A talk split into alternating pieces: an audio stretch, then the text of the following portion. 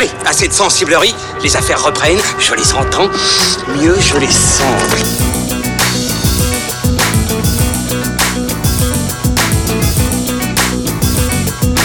Qu'est-ce que c'est que ce foutoir, mon petit Bernard ? C'est l'engin de guerre le plus puissant de tout l'univers.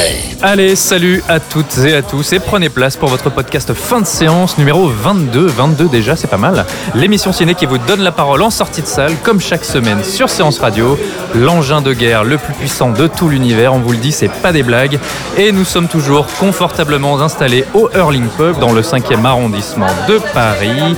Et aujourd'hui, pour cet épisode spécial sorcellerie, nous avons réalisé un petit tour de passe-passe puisque l'ami Thomas Camacho n'est pas avec nous. Il se dort tranquillou, la pilule au soleil au Maroc. D'ailleurs, je crois même qu'il fait du surf, il prend des cours de surf.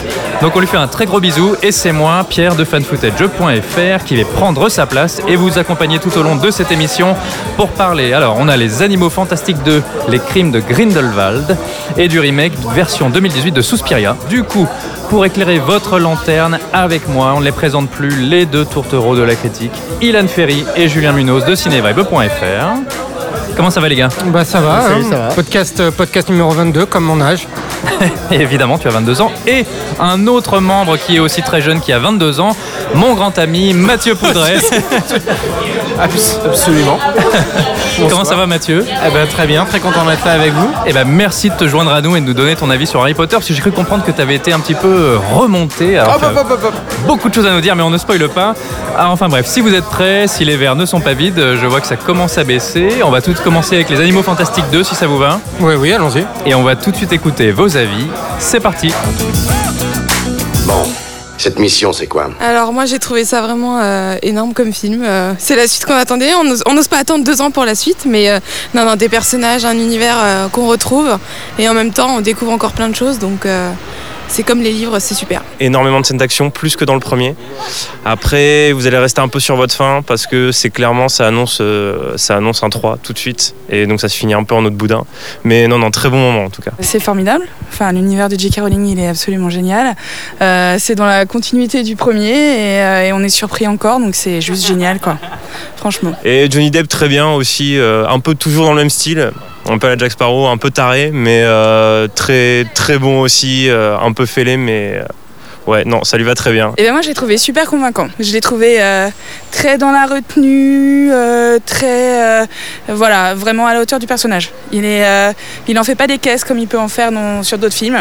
Je pense que le combat de Johnny Depp Jude Law dans le prochain risque d'être assez monstrueux quand même. Et oui, vous l'aurez compris, grosso modo, des avis très positifs. Et c'est moi qui suis allé enregistrer les micro-trottoirs en sortie de salle et j'ai eu beaucoup de mal à trouver un avis négatif parce que tout le monde était complètement emballé.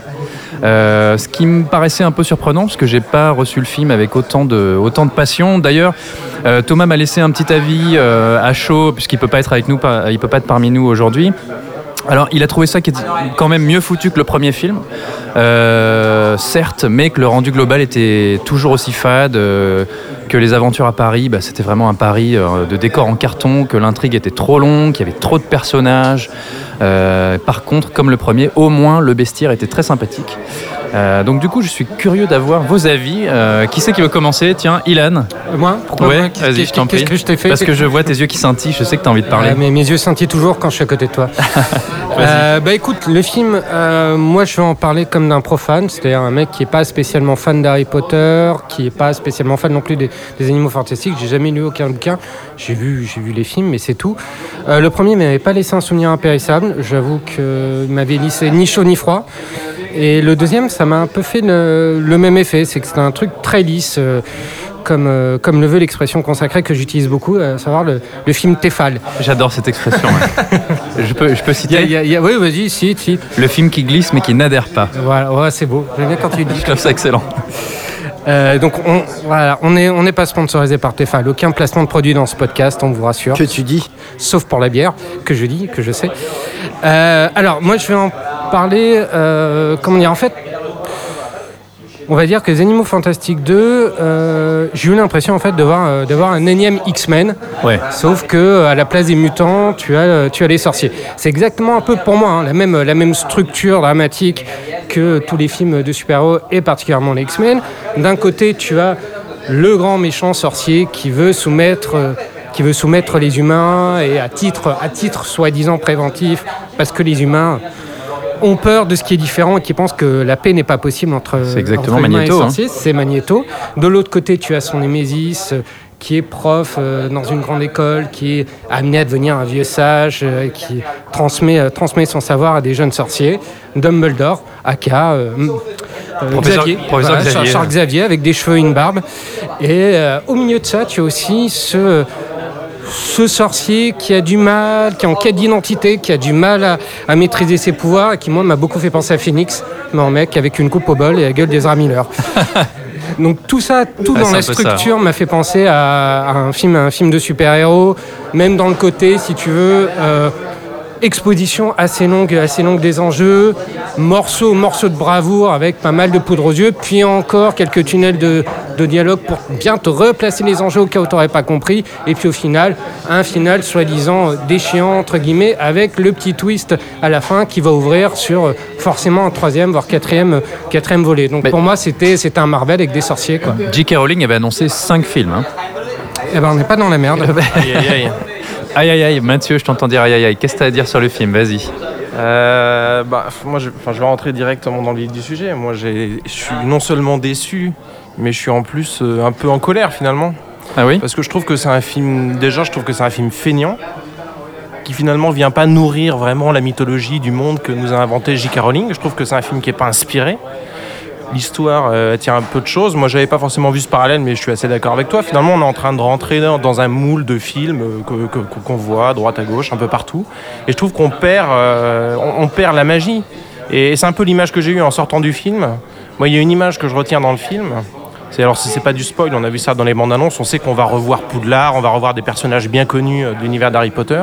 Et il y a ce plan terrible de la grande salle de Poudlard que tous les fans d'Harry Potter connaissent bien et qui est vide, qui est désertée. Et pour moi, c'est un peu ça le film. Il n'y a plus âme qui vive dans l'univers de J.K. Rowling, en tout cas dans ce qu'on en fait aujourd'hui au cinéma.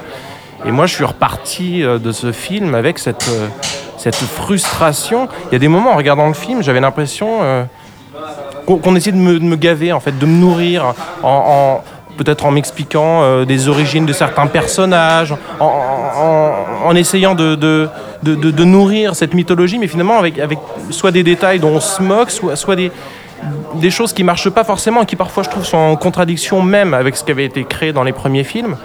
Moi, je me dis, quelque part, c'est un peu ce que... C'est un peu ce que je reproche au film, en fait. On nous nourrit de tout un tas de trucs qui, moi, personnellement, m'ont pas forcément intéressé. Et au-delà de ça, l'histoire en tant que telle, moi, je trouve que c'est un film pendant lequel la moitié du film, il ne se passe rien. Les personnages sont dans l'attente qu'il se passe quelque chose. Il y a quand même un moment, une scène dans le film où les deux personnages principaux sont assis à la terrasse d'un café. Oui, parce qu'à Paris, on a le temps de flâner à la terrasse d'un café. Et ils attendent qu'une plume, une vieille plume, tout effilochée, une plume usée. Alors, est-ce que c'est la plume de J.K. Rowling qui a perdu son inspiration ? Je sais pas. Mais ils leur disent finalement, tiens, qu'est-ce qu'on va faire ? Ils attendent en fait qu'il se passe quelque chose. Et bien moi, c'est ce que je ressentais sur mon siège. Et d'ailleurs, en plein Paris, crac, ils croisent la bonne personne. Oh, eh ben tiens, et l'aventure peut continuer. Alors qu'on te dit que Paris, c'est quand même une grande ville, ma petite dame, hein, je peux pas savoir où est la personne que vous cherchez. Et alors Paris, parlons-en un instant. Mais j'ai rarement vu un Paris aussi moche au cinéma. Alors je crois qu'ils n'ont pas du tout tourné de plan à Paris. Ouais, et quelque part, je trouve que c'est du carton. C'est du carton. Et c'est feignant. Et je trouve qu'il y a des moments où je m'ennuyais tellement dans le film que du coup, je passais un temps infini à regarder ce qu'il y avait dans les arrière-plans, dans les décors. Et je me souviens de passages comme ça, notamment à un moment, donc quand on est à Poudlard, on assiste à un cours avec Dumbledore, et je regardais un petit peu les petits objets qui venaient décorer la salle, et alors c'est fait, c'est placé avec une fainéantise sans aucun sens. On a l'impression que c'est des petits objets qui ont été imprimés entre midi et deux avec une imprimante 3D à la va-vite. On perd ce côté... je sais pas, dans les premiers films Harry Potter, il y avait cette... Mais une vraie richesse. Il y avait une richesse visuelle. Une générosité. C'est vide, c'est feignant. Bah, la magie a un peu disparu. Enfin, je trouve que le souffle fantastique, magique, c'est essoufflé. Le souffle s'est essoufflé. C'est pas très beau de dire ça, mais c'est ce que j'ai ressenti. Je sais que Julien, t'avais un petit mot à dire aussi. Non, bah, je suis assez d'accord en fait. Toi qui n'es pas vraiment fan de la saga. Moi, je suis pas du tout fan d'Harry Potter. Hein, je pense que ceux qui ont écouté notre podcast sur la prophétie de l'horloge et la ressortie du premier Harry Potter, ils ont entendu que t'avais perdu ton âme d'enfant. Je les rassure. Hein, je vais pas encore m'étendre sur le côté. J'aime pas Harry Potter, tout ça. C'est juste que moi, je l'ai pris. Alors, c'est le premier Harry Potter que je vois depuis le 3. Ah oui. Donc ça remonte. Et donc j'ai pas vu le premier Animaux Fantastiques. Donc oui, moi j'étais un peu perdu sur certaines choses, mais pas tant que ça. Ce qu'il y a, c'est que pour moi le vrai problème, c'est c'était cette absence d'enjeu dramatique, de ces lignes de dialogue qui n'en finissent plus, de ces noms de personnages qu'on te lance à l'arraché. Alors en fait, moi j'avais une question, en fait, c'est, je veux dire, est-ce que c'est pas une espèce de film fait pour les fans, c'est-à-dire qu'on balance des noms comme ça pour faire plaisir, on balance des petites références que seuls les vrais connaisseurs des bouquins peuvent connaître et pour qu'ils se sentent valorisés, parce que moi j'ai eu un peu cette impression, c'est un film qui se nourrit de pas grand-chose en fait. Au-delà que c'est un film, je trouve très mal réalisé. Moi, il suffit de voir la scène un peu finale où ils sont tous dans l'arène. Voilà. C'est, en termes de gestion d'espace, c'est nullissime. Enfin bon, c'est David Yates. Hein. Je veux dire, moi, David Yates, le seul film que... Attends, on va juste préciser. David Yates, qui a quand même réalisé L'Ordre du Phénix, Le Prince de Sang Mêlé, les deux parties des Reliques de la Mort et le premier Animaux Fantastiques. Donc c'est lui le gros réalisateur. Les 4 derniers films de... Ouais. Moi, ma seule expérience de David Yates, c'est son Tarzan, en fait, il y a quelques années. Ce film que plus personne ne se souvient. Moi, je me souviens très bien parce que c'était quand même nullissime. Et en termes de mise en scène, c'était une catastrophe. Et je me suis dit, c'est vrai, il est vraiment mauvais ce metteur en scène. Et je me dis, si tous les Harry Potter que je n'ai pas vus réalisés par lui sont du même acabit, ça doit être vraiment horrible. Je sais que moi, c'est Harry Potter, je les ai trouvés tous grosso modo assez fades, très gris. Je trouvais qu'on avait perdu énormément en termes de direction de la photo et de direction artistique. Et d'ailleurs, je trouve que la direction artistique est assez artificielle dans Les Animaux Fantastiques, je la trouve assez faible. Mais alors, tu parlais de fanservice et de clins d'œil qu'on fait comme par-ci par-là pour plaire aux fans. Il y a notamment cette communication qui a été faite sur Twitter et les réseaux sociaux autour du personnage de Nagini. Donc qui était simplement le bête serpent de Voldemort dans les précédents films. Et là, ah non. Alors c'est pas un spoil, hein, ça a été révélé 1000 fois sur internet avant la sortie du film. Ah non, regardez, depuis le début, vous pensiez que c'était juste un serpent, mais non, c'est un personnage. En fait, c'était... Alors, ils ont montré, ils étaient très fiers de dire que c'était une actrice asiatique, regardez comme on est ouvert, etc. C'est très bien. Mais qu'est-ce qu'on s'en fout de savoir qu'en fait, ce serpent devient... Voilà, tu vois, je connaissais pas l'explication. Moi, oui, ça m'est totalement passé au-dessus de la tête. Mais pendant tout le film, je me suis dit... Comme beaucoup de personnages dans le film, je me suis dit, à quoi tu sers ? Mais ben, ce personnage ne sert à rien. Voilà, non mais c'est comme beaucoup. Moi, je trouve qu'il y a beaucoup de personnages qui ne servent absolument à rien ou qui ont une petite utilité à un moment clé du film où, voilà, mais c'est vraiment très rapide.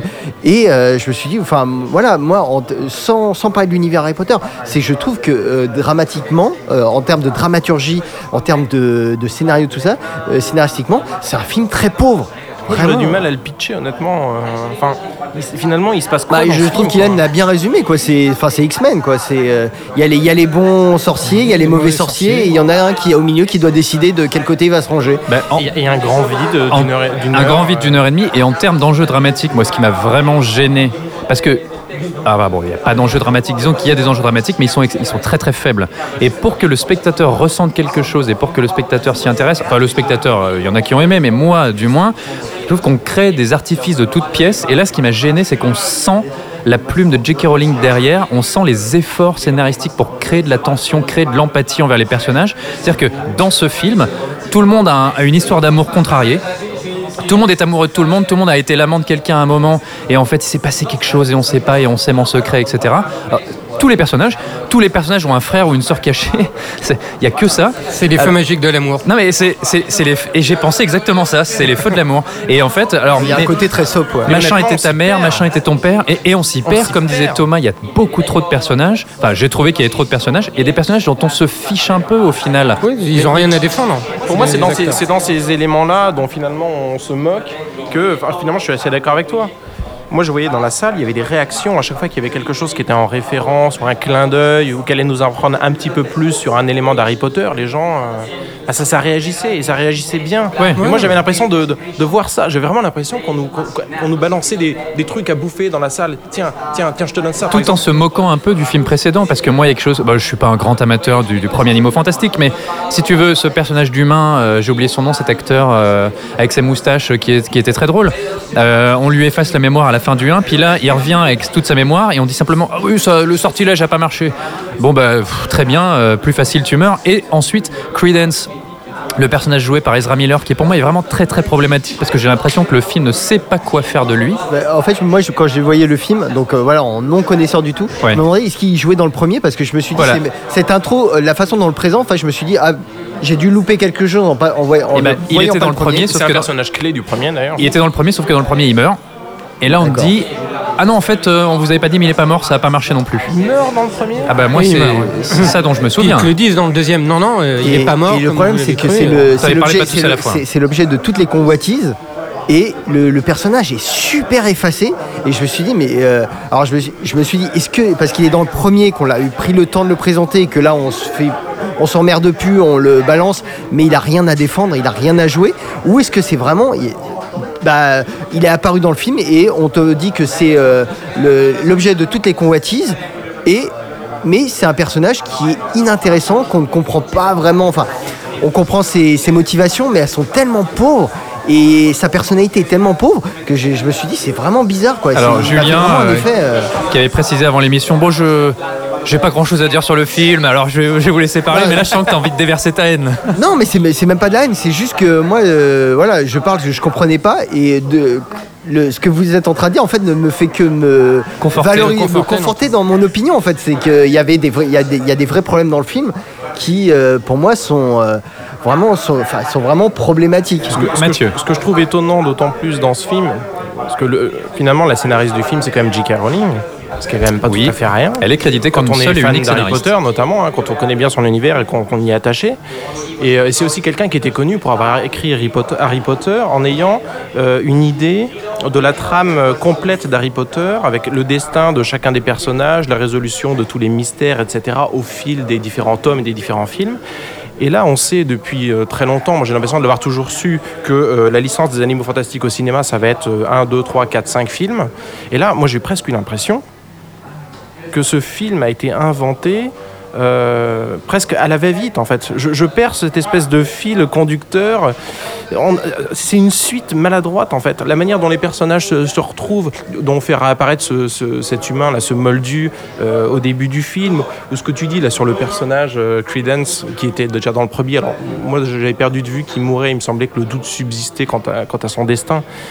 Mais on a l'impression que le deuxième film, le premier film a été écrit comme un film unique, et finalement le deuxième, on s'est dit tiens bon on va faire une suite. Moi je vois pas de lien en fait. Je trouve que c'est maladroit, je trouve que ça se touche pas, ça se colle pas, les deux films se parlent pas, et je crains le pire pour la suite du coup.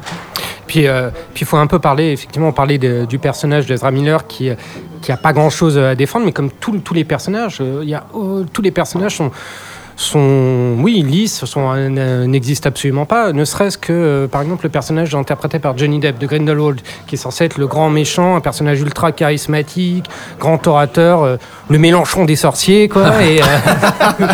Et tu te dis qu'en fait il manque une aura, tu comprends pas comment les gens peuvent justement se laisser séduire par ce personnage, parce qu'il n'a absolument rien de séduisant. On reproche souvent à Johnny Depp d'en faire des caisses, de cabotiner à mort. Là, à la limite, je le reprocherais de pas cabotiner du tout, parce que il y a rien. Il apparaît pas tant de fois que ça dans le film en plus, et je vois pas quelle menace il peut représenter et en quoi il peut être séduisant. Donc c'est un truc qui est effectivement très artificiel dans le traitement des personnages, dans sa structure dramatique, dans ce qu'il veut raconter, même. En ce moment, les grands défenseurs, les défenseurs du film parlent de la portée sociologique ou politique, je ne sais pas, du film, en parlant du côté, allégorie de l'embrigadement, etc. Mais j'allais y venir. Même ça, c'est artificiel, c'est traité de manière artificielle. C'est des choses qu'on a vues et revues. Ce film n'invente rien à ce sujet. Alors, je trouve que ce film ne nous raconte pas grand-chose finalement à ce sujet-là. Justement, moi ce qui m'a beaucoup gêné dans l'écriture des Animaux Fantastiques 2 par rapport déjà au précédent film Harry Potter, c'est qu'il se passe exactement ce qui se passait quand Star Wars est arrivé, la première trilogie de George Lucas, et puis ensuite on a voulu faire des bandes dessinées, des produits dérivés, des romans tirés de l'univers. Et là on s'est trouvé face à un truc, c'est-à-dire qu'on t'expliquait que grosso modo, alors le film te dit il n'y a plus de Jedi, mais les comics c'était là, non mais en fait il y a plein de Jedi, et puis aussi plein de Sith, et puis il y a plein d'autres étoiles de la mort, on vous l'avait juste pas dit, puis en fait il y a telle personne qui était morte mais elle est pas morte. Et donc en fait, on étoffe l'univers, je trouve, en oubliant ce qui a fait la magie et la saveur de l'univers, originel. Et donc du coup, moi ce qui me dérange énormément, c'est que premièrement, cette magie... Je trouve qu'elle a disparu, et encore plus, la magie des livres, elle a disparu dans ces Animaux Fantastiques, ne serait-ce que dans les costumes. C'est-à-dire que Dumbledore, il est habillé en complet tout à fait banal, Dumbledore qui est donc incarné par Jude Law. Il est élégant, point. Très élégant, point barre. Tous les sorciers sont des humains comme les autres, en fait, là-dedans, ils sont habillés comme tout le monde. Il n'y a rien de bizarre à leur univers. Moi, ce que j'aimais énormément dans les romans, c'est que l'univers de la magie, l'univers de la sorcellerie, il arrivait de l'inattendu, du bizarre, du secret. Tu découvrais que les sorciers vivaient dans des recoins qu'on ne voyait pas, que les êtres humains normaux ne pouvaient pas percevoir. Et là, en fait, c'est juste que Paris est juste ce qu'il est, sauf qu'on vit sur deux plans d'existence séparés, comme deux dimensions. Il n'y a plus cette espèce de mystère, d'inattendu et un peu de folie. Tout le monde est habillé de manière totalement traditionnelle. Les sorciers à New York vivent dans des grands buildings comme n'importe quel banquier. Les ministères de la magie, c'est juste des gens derrière des bureaux. Je trouvais qu'on a... Côté Men in Black d'ailleurs, un peu. Exactement, Men in Black. On a dévitalisé Harry Potter à tel point que ce Grindelwald, qui est donc le grand sorcier, le grand mage obscur qui était censé être arrivé des années avant Voldemort, le nouveau scénario faisant et les nouveaux effets spéciaux faisant, je trouve qu'en fait, en termes de puissance, il représente une menace qui est 10 fois plus élevée que ce qu'on a pu voir de Voldemort dans les précédents films. Du coup, je trouve que ça décrédibilise complètement ce personnage de Voldemort qui est censé être le grand méchant. C'est comme si on te disait dans Star Wars, Dark Vador, oui mais en fait juste avant il y en avait un qui était 10 fois mieux et 10 fois plus fort. C'est un peu l'empereur. Ça vient diminuer ce qu'était Harry Potter. Et on vient amoindrir le souffle d'Harry Potter avec ce film qui a une ampleur encore plus démesurée. Et à un moment, pourtant, j'y ai cru. C'est un grand mot, mais je me suis dit, tiens, on va essayer de trouver quelque chose de différent. C'est-à-dire que quand on voit Grindelwald, on le voit comme un séducteur, un orateur, qui essaie de jouer sur la fibre politique du monde des sorciers, c'est-à-dire convaincre par le dialogue, la parole, le Mélenchon du monde des sorciers. Ah, ou l'empereur Palpatine, en fait. Ou l'empereur Palpatine. D'avoir quelque chose de bien plus, insigneux, politique. Je me suis dit, tiens, ça peut être intéressant. Et en fait, pas du tout. En fait, c'est pas du tout ça qui se passe. Parce que premièrement, quand on voit... Alors, on sait qu'on a tout de suite décrypté des métaphores du monde actuel, éventuellement de l'Amérique de Trump, de l'embrigadement, du nazisme, etc. Sauf que quand on voit ces partisans, déjà, on fait ce qu'avaient fait exactement les précédents films sur Voldemort. C'est-à-dire que tous ces partisans sont tout pâles, en noir, avec des longs cheveux gras. Tout ça, c'est extrêmement stéréotypé. En fait, finalement, ils ne s'adressent pas aux sorciers moyens, ils s'adressent déjà aux gros sorciers maléfiques. Et en plus, alors il a un espèce de discours, vous voyez, le mal c'est pas nous, c'est les institutions, c'est le gouvernement. Il se pose comme un espèce d'anarchiste rebelle, sauf qu'à la moindre occasion, il essaie de détruire la ville comme n'importe quel terroriste et qui donne lieu à une scène à effets spéciaux comme n'importe quel blockbuster Marvel. Donc au final, je trouve que tout ça, ça tient pas vraiment la route. Et je trouve que l'univers d'Harry Potter s'écroule. En fait, ça ne ressemble plus à l'univers d'Harry Potter pour moi. Moi, j'ai une question pour les connaisseurs justement du bouquin. On parlait de l'homosexualité de Dumbledore. Est-ce que c'est quelque chose d'avéré dans les bouquins ou pas ? Parce que dans le film, ils disent oui, on avait une relation très proche. On rigole parce qu'on devine qu'en fait, plus jeunes, ils aimaient se comparer leurs baguettes. Mais pour moi, c'est une chose de plus que le film a complètement raté. C'est que finalement on peut imaginer un petit peu tout ce qu'on veut dans cette relation entre Grindelwald et puis Dumbledore dans les bouquins. Et alors après l'écriture du dernier tome, J.K. Rowling, dans une interview qu'on peut trouver d'ailleurs, elle est sur les DVD je crois, dit Dumbledore est gay. C'est pas une... Elle le dit, voilà, elle l'affirme. Et alors, je crois qu'il y a eu un petit peu de communication là-dessus à l'époque du premier film, disant c'est quelque chose qu'on ne va pas vraiment aborder, etc. Oui. Mais au moins, laissez-nous la possibilité d'imaginer une relation de cet ordre-là entre eux. Et finalement, le film commençait pas si mal, parce qu'on sait que Dumbledore veut pas affronter Grindelwald, et on peut imaginer qu'il a ses propres raisons, et dans ses propres raisons, on peut y mettre ce qu'on veut. Moi, j'y mets quelque chose, mon voisin à gauche, à droite, ils mettent autre chose. Et finalement, à la toute fin du film, on se rend compte qu'il y a un élément presque technique qui fait qu'il ne peut pas l'affronter. Mais quel gâchis, quel dommage. Pour moi, c'est une chose de plus que le film vient se faire s'effondrer, en fait, dans la légende, dans le mythe. Ben, moi, je trouvais que c'était ça, c'est un film qui déconstruit le mythe pour construire quelque chose par-dessus, mais quelque chose qui, pour moi, n'a pas de saveur. Voilà. Et grosso modo, on va s'arrêter là. Moi, j'ai quand même Vas-y, une dernière chose à ajouter. Oui. C'est que je salue, mais vraiment, le travail de Jude Law sur Dumbledore. Oui. Je trouve qu'il a fait un excellent travail. Et en plus, moi, je suis vraiment content parce que je pense qu'il a vraiment travaillé sur l'interprétation de Dumbledore par Richard Harris. Exactement, on voit des mimiques. Michael Gambon. Ouais. On a l'impression de le reconnaître même dans la voix. Je trouve que c'est fait avec beaucoup de précision, beaucoup de détails. Et je salue son travail. Je trouve qu'il est tout à fait crédible. La seule chose que je pourrais lui reprocher, c'est que finalement, il est plus jeune. Il a quoi, entre 45 et 55 ans dans le film. Et il a déjà cette sagesse qu'on va lui connaître dans la suite, finalement. Je trouve que son boulot est très bon. Allez, un dernier truc. Ouais, dernier truc. Donc juste, je posais cette question parce que justement, quand il y a cette scène qui évoque le lien très fort entre Dumbledore et Grindelwald, je voyais les spectateurs à côté de moi qui rigolaient. Donc comme si on était eux étaient dans une confidence que moi, en tant que profane, j'avais pas. Donc c'est aussi pour ça que je posais cette question, savoir si c'était quelque chose qui était acquis dans le bouquin. Oui, dans le bouquin, c'est sous-entendu peut-être plutôt comme une espèce de relation platonique.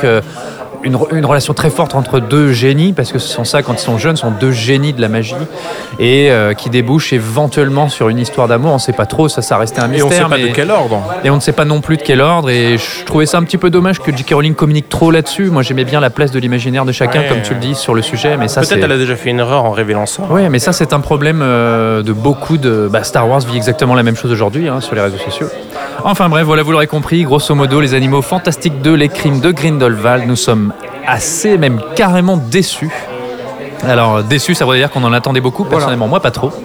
Mais il est temps maintenant de passer à l'autre sujet de la soirée, Suspiria, autre film de sorcellerie, 2 salles, 2 ambiances, on écoute vos avis, c'est parti. C'est insupportable en fait, parce que c'est trop long, parce que c'est poussif, y a trop de choses, mais trop de choses qui sont pas intéressantes quoi. Et convaincu, mais il faut oublier l'ancienne, c'est complètement un reboot en fait, il faut vraiment repartir de zéro et je pense que ça peut être très intéressant s'il y a une suite. Mais c'est pas sûr qu'il y en ait une parce que ça dure quand même 2h32. Je ne sais pas si le film va rencontrer son public du coup. Il en fait trop. Tout est exagéré en fait. Voilà. Oui, je le conseille. Et Dakota Johnson est juste exceptionnelle. Tilda, c'est Tilda, elle est toujours magnifique. Et voilà, et Berlin dans les années 70, c'est intéressant parce que c'est ce fond historique qui est là. Donc voilà. C'est pas un film d'horreur, c'est un film d'ambiance. Il y a une ambiance formidable, il y a une énergie assez incroyable qui est d'ailleurs beaucoup portée par les corps et la danse et qui culmine dans une scène finale, je dirais, d'anthologie. Hein. Enfin, elle est vraiment marquante, elle est parfaitement maîtrisée, elle mélange un petit peu tout ce qu'on veut faire dans le film et surtout, en fait, elle annonce clairement quelque chose qui va être encore plus grand. J'espère que les gens vont aller le voir. Et donc Suspiria version 2018, vous l'aurez compris, un film qui divise le public. On a vu que les réactions étaient très tranchées, en même temps c'est quelque chose que je peux comprendre. C'est pas un film qui est forcément évident à aborder. Et d'ailleurs, en plus de ces avis qu'on est allé enregistrer en sortie de salle, comme d'habitude, je vais vous lire celui de Thomas, qui encore une fois m'a laissé un petit mot. Il m'a dit que ça lui avait fait le même effet que devant Mother. Ça lui a fait penser à Mother, le film de Darren Aronofsky qui est sorti il y a peu. Un film déconcertant, mais qui reste fascinant. C'est très difficile de se faire un avis tranché sur le film et de dire vraiment si on aime ou on n'aime pas. Par contre, il retient un passage horrifique incroyable. Sans doute l'un des passages d'horreur les plus dingues qu'il ait vu cette année avec Hérédité. On avait fait un podcast sur Hérédité, d'ailleurs je vous envoie vers l'émission. Alors Mathieu, tu n'as pas vu Suspiria, mais Ilan et Julien, tous les deux, vous avez pu y aller. D'ailleurs je crois que Ilan, t'étais à la Projopresse, non ? J'étais à la Projopresse. Et toi ? Et puis je l'ai vu ensuite avec Ilan, à une séance publique. Ah bah tiens, vas-y Julien, c'est toi qui commence.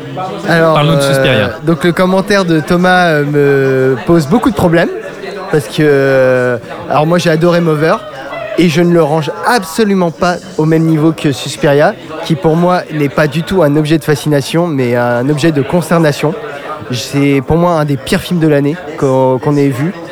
C'est... Carrément.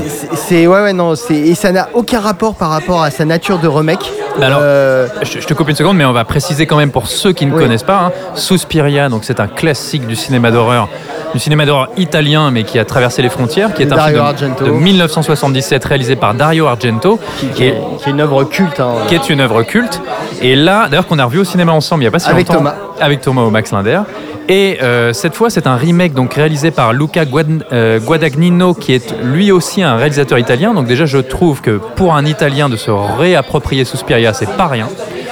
Il a fait une proposition. Et sur ce, je te redonne la parole, Julien, vas-y. Proposition, alors je sais pas, parce que moi j'ai envie de dire proposition de quoi. Donc voilà, donc je n'ai aucun grief contre le film par rapport à sa nature de remake, parce que c'est un film totalement différent qui n'a absolument rien à voir. Tant que scénaristiquement, le film dure une heure de plus que l'original, qu'esthétiquement. Donc c'est toujours la même base, une école de danse qui cache en son sein des sorcières, voilà. Et on est vraiment dans un truc très baroque visuellement, dans une espèce de conte de fées horrifique qui n'avait pas vraiment de sens scénaristiquement parlant chez Argento, où tout était dans le style en fait de Argento. Là on a un film qui essaye un peu de donner des explications un peu à tout, et qui est dans une espèce de démarche autorisante, qui a des choses à dire sur la société d'aujourd'hui. On fait référence au nazisme, on fait référence au pouvoir matriarcal, donc on est dans l'ère MeToo. À la bande à Baader aussi. Dans la bande à Baader, où les agissements des sorcières ont des répercussions sur le climat politique des années 70, parce qu'on est toujours dans les années 70, on est en 1977 je crois. Bah c'est simple, le film originel est sorti en 77, donc ce remake se déroule en 77. Et donc on est là, les années un peu, les années plomb en Italie, mais bon là on est à Berlin, on est en Allemagne, donc ça fait référence à la bande à Baader. Et ça n'a thématiquement, pour moi, ça n'a aucune cohérence. C'est n'importe quoi. On met des trucs modernes, anciens, pour faire croire qu'on a quelque chose à dire. Et on allonge la sauce de manière interminable. C'est un film, parce que c'est un film qui est divisé en 6 actes et un épilogue. Ouais. Et moi, j'étais là à compter combien il restait d'actes, parce que je n'en pouvais plus. Au bout du 4e, je n'en pouvais plus, c'est interminable. On est dans l'attente que le film prenne corps, que de dire qu'il va se passer quelque chose, et en fait on a du vide qui tout d'un coup débouche sur donc un 6e acte, où là le film vire au navet le plus total. Et parce que voilà, je suis pas en colère parce que. Pourtant, t'as l'air. Non, mais je suis en colère contre le film. Tu fais bien préciser. Hein. Je suis en colère contre le film, mais pas parce qu'il m'a choqué, parce qu'il m'a comme certains ont pu l'être pour Mover par exemple, où il y a des gens qui étaient vraiment en colère contre le film parce que ça les a troublés, ça les a choqués, ou comme on avait une spectatrice pour Climax parce qu'elle a été choquée de ce qu'elle avait vu. Moi, c'est même pas ça. C'est un film parce que moi, je suis en colère contre ce film parce que ça se prétend vouloir être choquant, être radical. Et pour moi, ça ne l'est absolument pas, parce que le film ne m'a fait sentir absolument rien. Je n'ai rien ressenti. C'est d'une pauvreté émotionnelle. Et quand même, un film d'horreur où tu ne ressens rien, c'est quand même le comble. Ça doit être quand même un film d'horreur, ça doit être organique, perturbant, ça doit être anticonformiste. Il y a des passages assez perturbants dans le film quand même. Non, parce que moi, par exemple, il y avait une scène je me suis dit à un moment, c'est une très bonne idée, mais j'en ai rien à faire. Donc une scène où l'effet de danse est lié à une espèce de torture. Et à la mise à mort. Une mise à mort. Plus ou moins. Et malgré les qualités visuelles du film, je n'ai rien ressenti parce que c'est plat, c'est vide. Et bah, écoute, Ilan, j'ai l'impression que. Je sais qu'Ilan est de mon avis divin parce que. Attention, on spoil pas. Spoiler, sinon... il l'a vu deux fois et la deuxième fois, il a tenu à le voir volontairement. Hein. Mais oui, je voulais voir ta réaction. J'étais dans un côté très expérimental, très expérimentation. Un peu sadique aussi. Bah, totalement. Tu fais des expériences sur tes amis pour voir comment ils réagissent. Alors, moi, je préviens tout de suite. Je pense qu'au terme de mon intervention, ma tête va être mise à prix. Je vais me faire cracher dessus dans la rue. J'ai certainement être contraint à l'exil. Je vois des gens qui s'amassent déjà derrière les vitres du pub. Là, Hurling, ça commence avec les fourches et le feu. Alors, pour avoir revu l'original du Suspiria de Dario Argento il y a quelques jours, justement.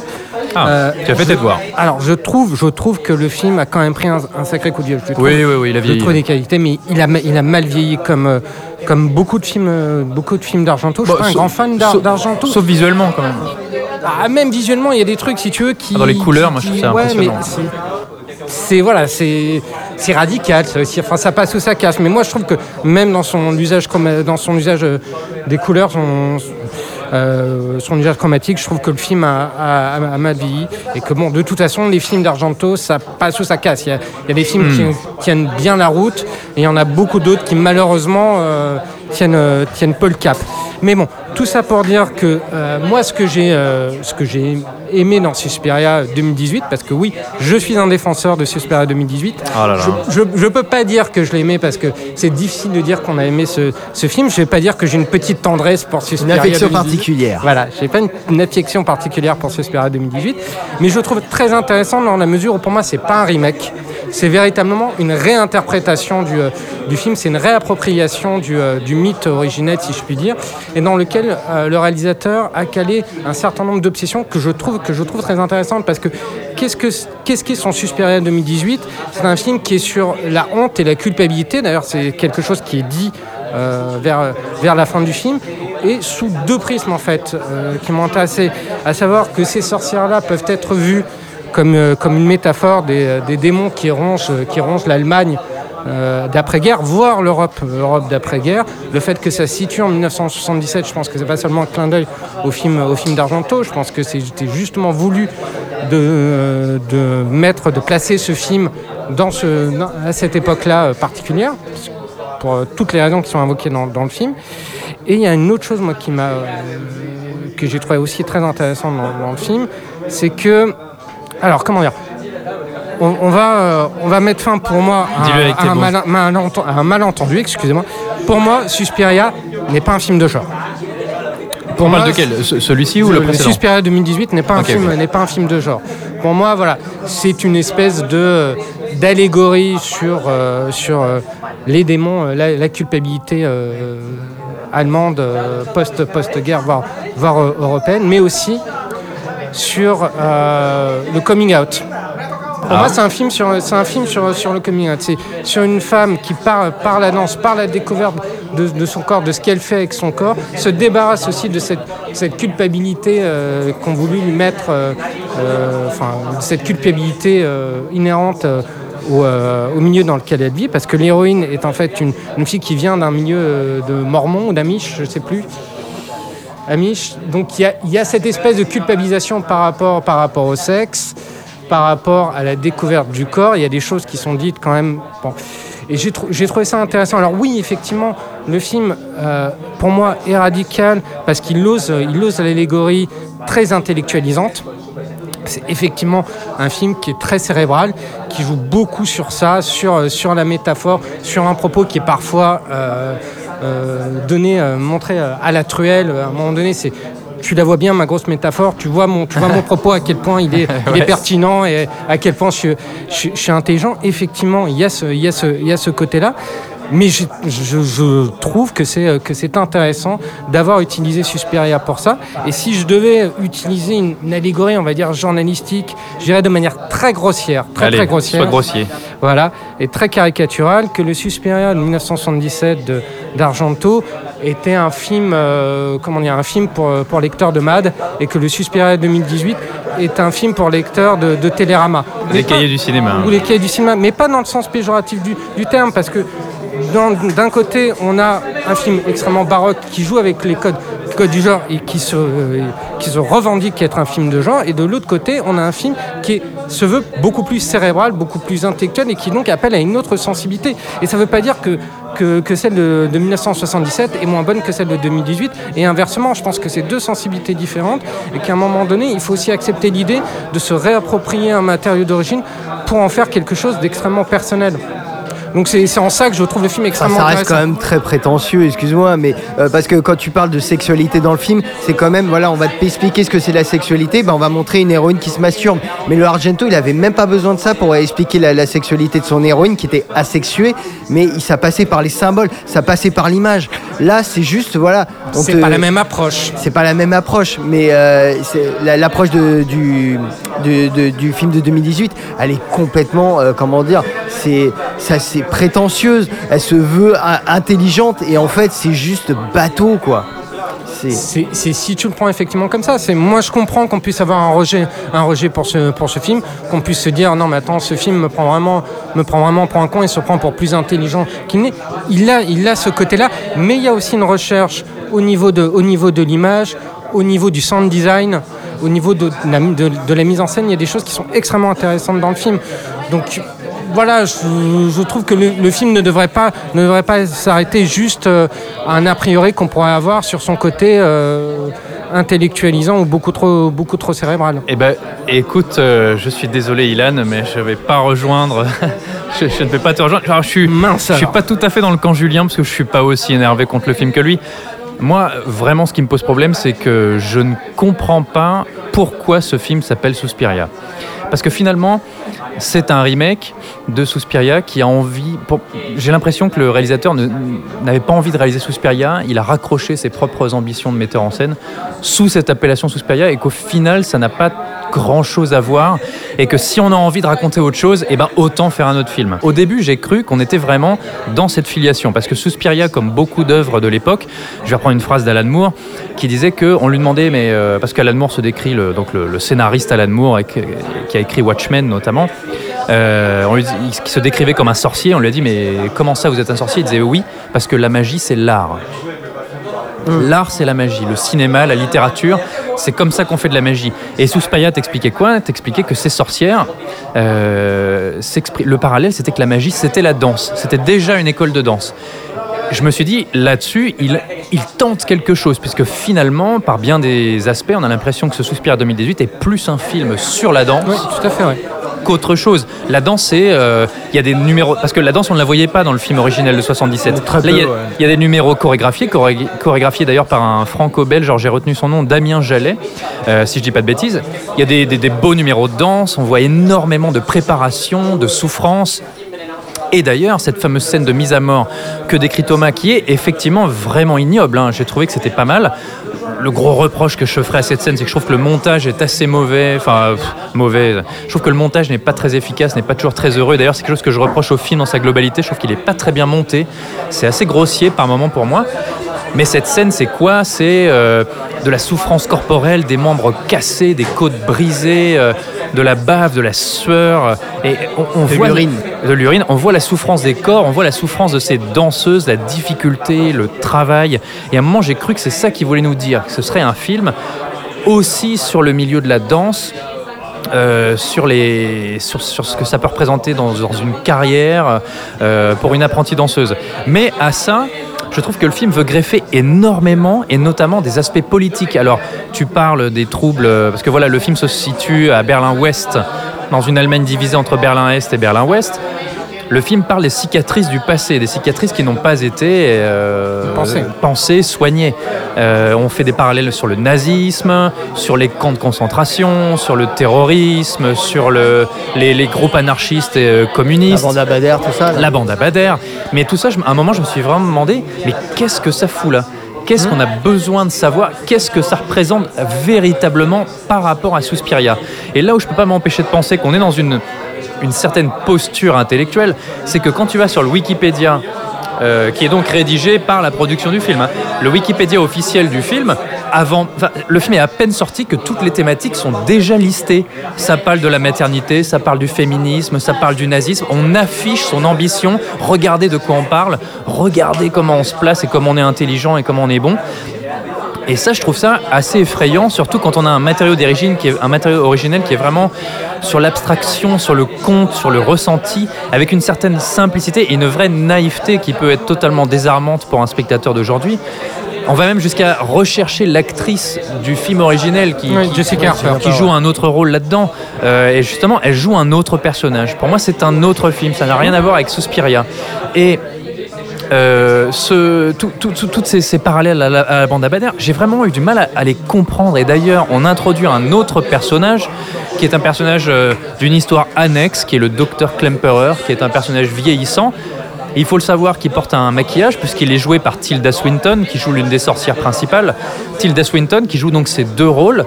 Et quand on lui a demandé en interview pourquoi elle jouait les deux, elle a dit parce que c'est fun. Ouais. Je vois pas l'intérêt, je ne vois pas ce qu'il fait là. Et même si tu le retirerais du film, à part parce que ça représente les troubles du nazisme, les troubles de l'Allemagne du passé par rapport aux troubles de l'Allemagne d'aujourd'hui.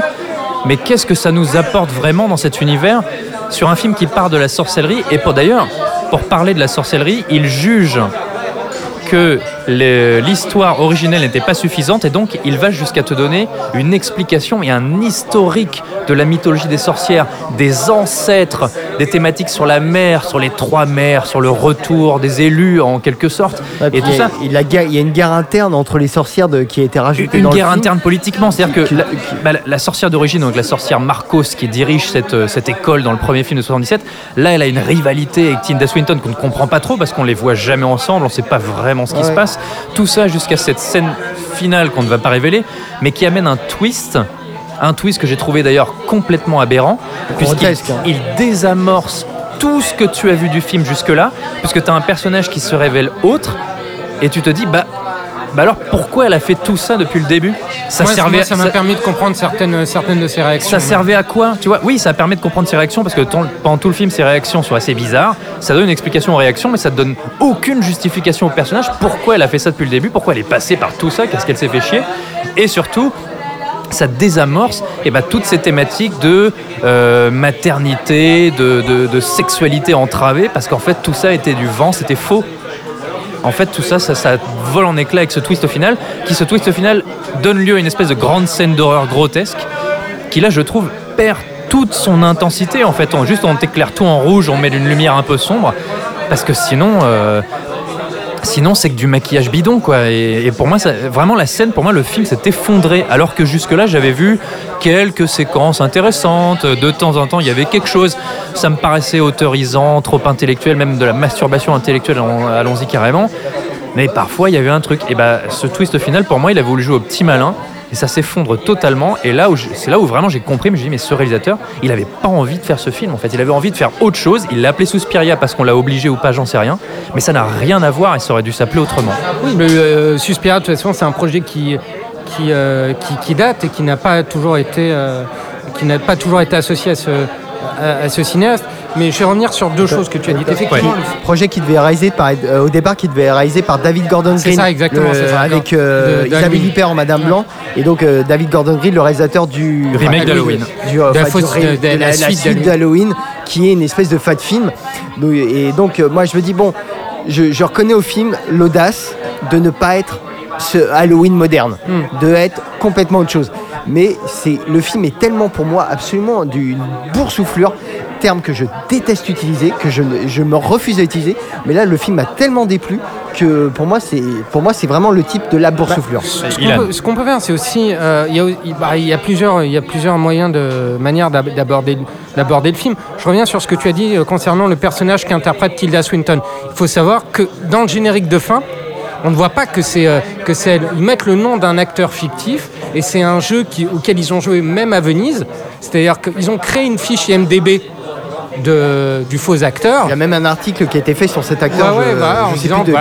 C'est un acteur débutant, etc.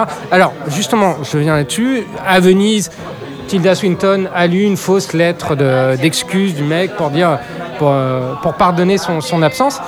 je pense que tout ça participe à une espèce de performance artistique. Je pense que c'est comme ça qu'il faut le voir aussi. Le film, on peut le voir aussi comme une espèce de performance artistique dans tous les sens du terme. Devant l'écran, derrière l'écran. Et c'est aussi ça qui peut rebuter. Moi, je reconnais au film, effectivement, des défauts.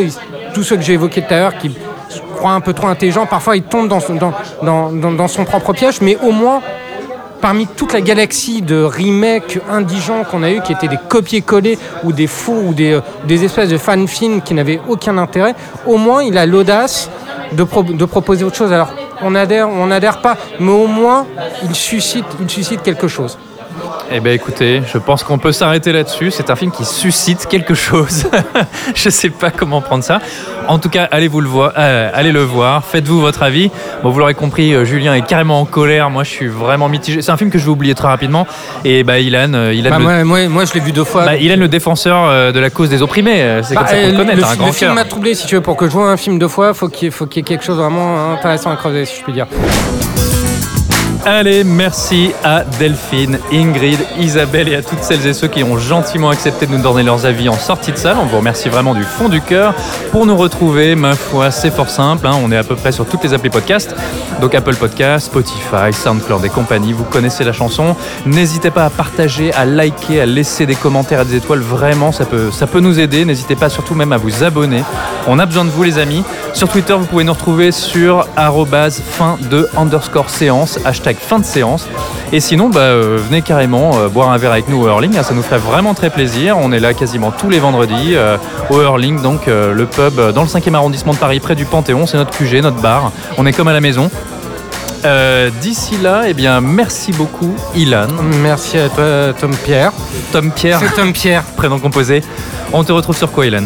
On nous retrouve, Julien et moi, sur Cinevibe.fr et sur Twitter, Cinevibe.fr, tout attaché. Et avec, du coup, merci Julien. Voilà. Des tweets, des jeux concours. Merci, ouais. Des tweets et des jeux concours ? Ouais, des tweets et des jeux concours. Qu'est-ce qu'on peut gagner ? Ouh là, on va bientôt gagner un coffret Rambo. Je peux jouer ? Tu veux jouer ? En tout cas, merci Mathieu pour ta première émission. Comment tu t'es senti ? Merci à vous. Je me suis senti très bien accueilli. Écoute, c'était un plaisir. Oui, on est chaleureux, on est entre nous. Ah non, vous mordez pas. Non. Enfin, sauf si tu lui demandes. Ouais, alors on va pas s'attarder là-dessus. D'ici là, on vous fait de très très gros bisous et on vous dit à la semaine prochaine pour un nouvel épisode, le numéro 23. Et on vous souhaite une bonne séance et on vous fait de gros bisous. Bisous. Salut. Nous allons faire du bon travail ensemble. Yes. No. OK.